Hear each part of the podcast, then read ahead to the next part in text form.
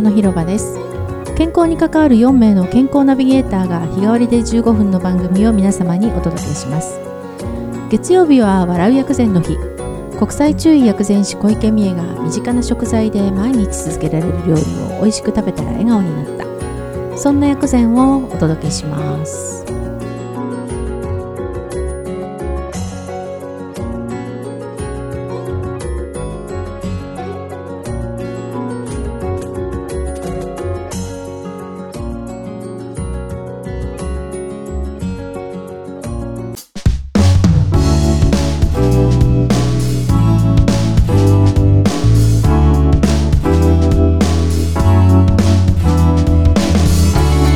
ございます。小池美恵です。11月8日もうだいぶ、えっと、暦の上では昨日が確か立冬なんですよね。冬になってしまいましたが皆様お体いかがでしょうか？ね、なんか今年は冬寒くなるなんていう話もしてますし結構朝晩冷えてきたのであの体の調子皆さん整えてくださいね。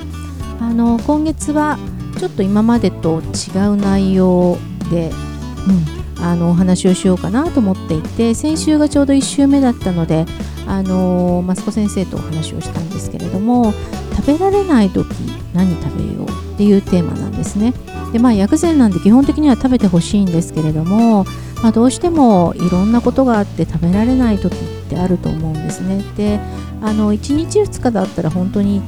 無理して食べなくてもいいんですけれど長期的にやっぱりあまり食べられなくなってしまうとどうしても栄養が足りなくなってしまったりしますのでで体もまあ弱ってきてしまうのであの何かしら口に入れていただけるといいなと思うんです。で先週も少しお話ししましたけれども、まあ、食べられない時っていうのは何かが詰まってる状態なんですよね。これが気が詰まっているとかあの例えば消化をして胃が例えば調子が悪くて未消化物がお腹に溜まっているから、えー、食べられないとかあと心に何かこう悩み事とか思いを患っていることとか悲しみとか、まあ、何かが詰まっているから、えー、食欲が湧かないとか、まあ、いずれにしても何か詰まっている時が食べられないことが多いです。で漢方で言うと中学あので言うとあの海峡薬といってて海峡の今日は難しい穴という字なんですけれどもその何か詰まっているところを開かせてあの滞りを取るっていうことなんですけれどもなかなかその海峡薬で使われている薬で食事にできるようなものは実はないんですね。なのであのまあ、そこまで言ってしまうと、まあ、お薬の力も借りた方がいいんですけれどもその前の段階で、あの今日から4週間11月ありますので、えー、イライラとか怒りがあって食べられない。で次の週は眠れないとかあと涙がポロポロ止まらなくて食べれない。でその次は何か気になることがあってどうにも落ち着かないとかどうにも気持ちがピリピリしてしまって心ここにあらずの状態で食べられない。で最終週はあの詰まってるというよりはなとにかく疲れてしまって疲れ切ってしまって気力がない。だから食べられない。なんていう4パターンで分けて、えー、薬膳のお料理をご紹介したいと思います。でまあこんな疲れてる時とか詰まっている時って料理をする気にもならないと思いますので本当に簡単なものを、えー、召し上がっていただいてそれがきっかけでちょっと、えー、先ほどお話しした海峡薬ですよねあの詰まっているところに少し穴が開いてきたらだんだんあの人って自分の治癒力っていうのがあるので何か口に入れてるとだんだんその詰まりが取れてくることがありますのでそのきっかけになればいいななんていうふうに思っています。はい、前段長くなりましたがあの今週はまずイライラ怒りっていうことでってわけではないんですけれども原さんにお越しいただきました。おはようございます。おはようございます。よろしくお願いします。今日はねイライラということで、はい、先に私それ話したいということで 手を挙げてしまいまして。母としてやっぱり何かありますかね。でももうお嬢さん大きいから、まあ、ね、その本当に一番小さい頃に比べたら、そんなにイライラすることはないんですけど、うん、逆に回数は少ない分深いです。あ、そうですか。はい。っていう感じでこう溜まってしまう怒りですね。ええええ怖いやつです。なるほど。そういう時って原さんは食欲がなくなりますか？もしくは過食になっちゃうんですか、私はどっちかというと過食になっちゃうんですね。私もですね。甘いものを食べて落ち着かせるっていう方にいっちゃうので、とかお酒を飲んでお酒を飲んだりとかね、はいはいはい、そっちに行っちゃいますね。口を動かすと安心するじゃないですか。そうですよね。うん、ええだからやはりそこでまあ気も紛れますし、うんうん、だからそっちに行っちゃうのをなんとかしないように頑張っているんですけど、そこででもどうしてもダメな時は食べちゃいますね。でもねいいと思うんですよ、逆にそれによってこう落ち着いて、はい、その後ずっと甘いものばっかり食べてるわけではないと思うから。ね、私もいつも自分を甘やかすんですけれど今日は甘いもの食べて塩食べ塩っぽいの食べてみたいな今日はいいかええええ、そうですそうです、はい、解放する日もありますね。まさにね、うん、その解放なんですよね、うん、うん、解放ができると先ほど言ってた詰まってたものが少し動くので。ねその詰まってるものでっていうことはすごく納得しましたよね、はい。でまったりその詰まってるからやっぱりイライラとかもやっぱり出ちゃうってことです、ね、そうです、ま、要は気が回らないので、まあ、専門用語で言うと気体なんですけれど、あのその状態でどこかが詰まってしまう、はい、でそれがその原因に感情による心の動きってありますから、うん、それが怒りの場合もあれば悲しみの場合もあれば、まあ、思い煩うこともあれば恐れの場合もあればじゃないですか。そうです、ね、からそれによって出る場所は変わるんですけれども、はい、まあ、大体怒りの場合って肝が詰まるので。はいはい、そうですいわゆる石頭ってやつですよね。そうです、まさにその通り。でもガッチガチになっちゃうんですよね。はいはい、まあでもその分一生懸命自分の体が頑張ってサポートしてくれてるんですよって話をしつつ、いや痛いですねって言って痛いですね、ニコニコガチガチ押すみたいな感じで容赦ないみたいな感じですけど。そうなんですよね。だから逆に言うとね、あの私は料理作ってて、はい、あの同じ料理作る人の仲間とかを見てると。味付けが変わるんですよね。でもあるかもね。そう。だからなんかいつも作ってる、まあ、例えば同じ料理教室の先生だったりあと、あのー、レストランのシェフだったりもそうなんですけどあれいつもとちょっと味付けが違うなとかあとなんか週替わりでメニューとかを考えたりすることもあるじゃないですか、はい、レストランだと。そうすると、あのー、なんでこんな食材ばっかりこの人今週は選ぶんだろうと思ってふとこう自分の薬膳に置き換えるとあの気体とか、それこそその力とか気を流すとかね、あのそういうものをあと気を下ろすとかおのずと自分がそれを欲してるもんだからそれがメニューになったりするんですよ。それがチョイス面白いなと思うんです。それそれだから無意識に現れるんですよね。そうですよね。そうあと缶ってああの味で言うと酸味なんですよね。うんうん、つもよりこの人酢を多く使ってるなとか酸っぱいものばっかり作ってるなとか。確かに酸っぱいもの欲しくなる時ありますね。うん、微妙にね。出るんだよね人間って、まあ、ある意味正直なんですけれど正直ですよねうんそこにこう私なんかだと自分で気が付くとあいけないいけないとかって思ったりするけれど、なかなかまあその薬膳とかがわからないとあ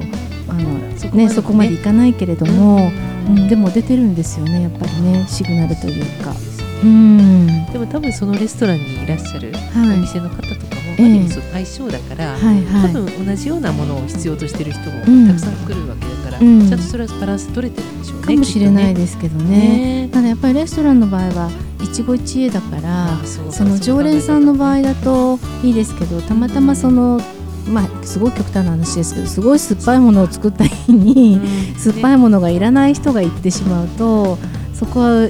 うまくマッチングしなかったりすることもあるから。やっぱりそのバランスっていうか塩梅って大切ですね。大事だしやっぱり心の状態を常にこう stable あの安定して健やかにさせておくっていうのはすごく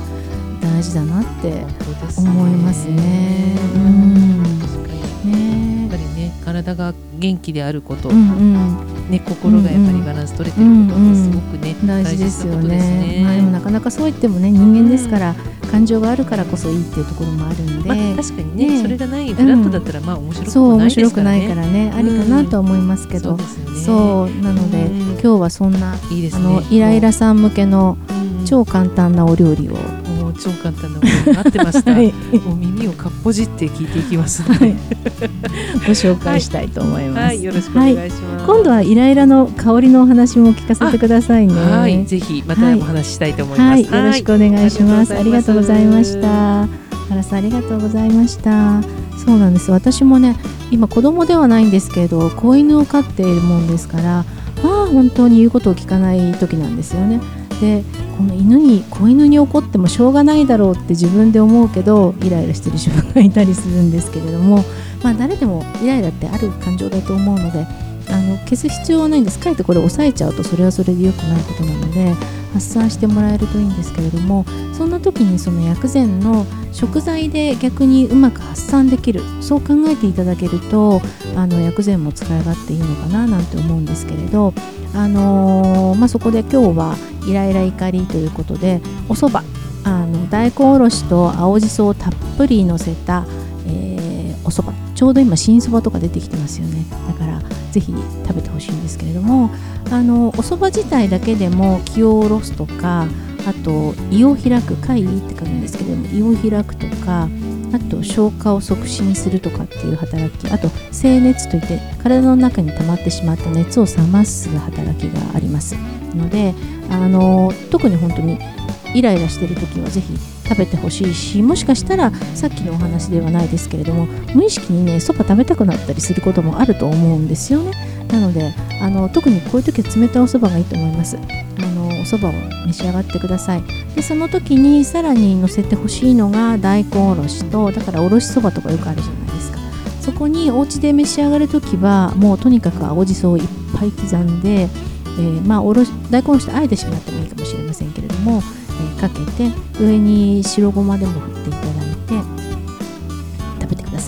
そうするとまず大根おろしも気を下ろす働きがあり小食といって、えっと、胃に溜まっている未消化物をうまく外に出してくれる働きもあります。あのこれ特にお子さんがそうなんですけれども小さいお子さんで未消化物が胃に溜まってるとね結構感触を起こしたりとか熱を出してしまったりなんていうことがあるのであのまあちっちゃいお子さんがお蕎麦を食べてくれるかどうかわからないんですけれども大根は非常にいい食材です。のであのそのおろしをたくさん入れてください。で胃の調子も良くなってきます。でしそは今度発散をするのでこううつうつと溜まってしまった感情みたいなものをうまく発散させてくれます。のであのー、うんたくさん取ってみてください。でこれから寒い時期になるので体に溜まってしまっている寒さみたいなものもあの飛ばしていただ飛ばしてくれるのであのぜひそれもあのいっぱい食べてください。でさらにもっと気持ちがどっちかっていうと怒りもそうなんですけどちょっと溜め込んでしまってる系の方はあのそこに柚子でも絞っていただけるもしくは柚子の皮をおろしていただけるとさらにそこの気持ちがふわっと香りもそうですしあと効能的にも気持ちを発散させてくれるのであのぜひそんな風な組み合わせで食べてください。あのどうしてもさっき言ったように、まあ、食べられない時って作るの面倒で作れないなんていう時はもうコンビニとかスーパーとかお惣菜さんで、あの、お蕎麦買ってきてもいいと思います。でおろしも今チューブで入ってたりしますよねパックで。だからもうとにかく全部買ってきてしまって あのそれで食べるっていうのもありだと思います。それでちょっとゆっくりあのあまりガツガツではなくゆっくりお蕎麦をすすっていると少し気持ちが降りてくるかもしれないのでそしたら、まあ、普通のご飯を食べるようにしていただお蕎麦は毎日食べても全然あの大丈夫ですので、まあ、何日か続けてそんなお蕎麦をいろんなパターンで召し上がっていただいてもありかなと思いますので是非お試しください。では来週は眠れない涙がポロポロ止まらない時どうしたらいいかなっていうお話をしたいと思いますのであの何か聞きたいことがありましたら体の広場の Facebook、Twitter などにメッセージをお寄せください。あのもちろん今週の、えー、イライラの続きのお話でも大丈夫ですのでどんどんご連絡くださいね。ではまた来週。体は丈夫で綺麗に心は豊かで穏やかにそして自分らしく輝くように今日も笑顔で良い一日をお過ごしください。いってらっしゃい。